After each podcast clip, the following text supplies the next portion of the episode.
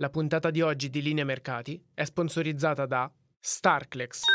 Podclass, i podcast di classe editori. Giornata senza slancio per le borse europee orfane di dati macro in uscita e che cercano spunti sulla politica monetaria delle banche centrali. La prossima settimana sono previste le riunioni della Fed, BCE e Banca Centrale del Giappone con gli investitori pronti a scommettere su decisioni meno aggressive sul rialzo dei tassi. Proprio un anno fa la BCE dava avvio al ciclo di rialzi portando il tasso di riferimento oggi al 4%. Questo è Ultimi Scambi. Linea Mercati. In anteprima, con la redazione di Class CNBC, le notizie che muovono le borse internazionali. Nel complesso lo Stox Europe 600 chiude con un rialzo dello 0,25%. Tra i principali listini è debole Francoforte, DAX meno 0,17%, rialzo contenuto per Londra più 0,23% e più deciso per Parigi Caccaran a più 0,65%.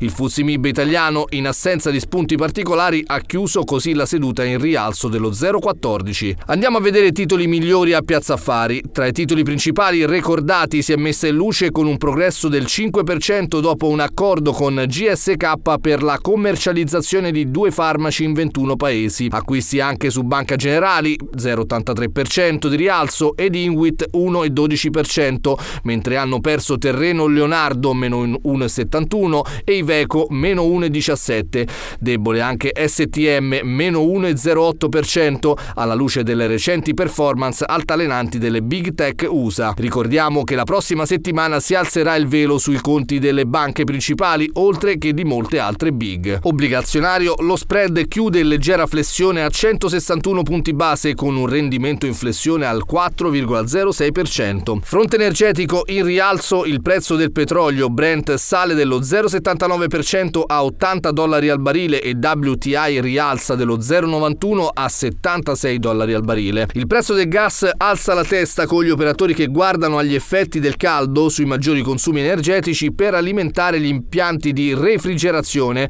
Sotto i riflettori anche l'andamento della guerra in Ucraina da parte della Russia. Ad Amsterdam il prezzo dunque arriva ai 30 euro per megawattora. E a proposito di Russia, la banca centrale ha alzato il tasso di interesse di 100 punti base all'8,5% annuo dal 7,5%. La decisione nasce dalla necessità di combattere l'inflazione. La banca centrale russa sottolinea come la crescita dell'andamento della domanda interna e il deprezzamento del rublo dall'inizio del 2023 amplificano notevolmente i rischi pro-inflazionistici.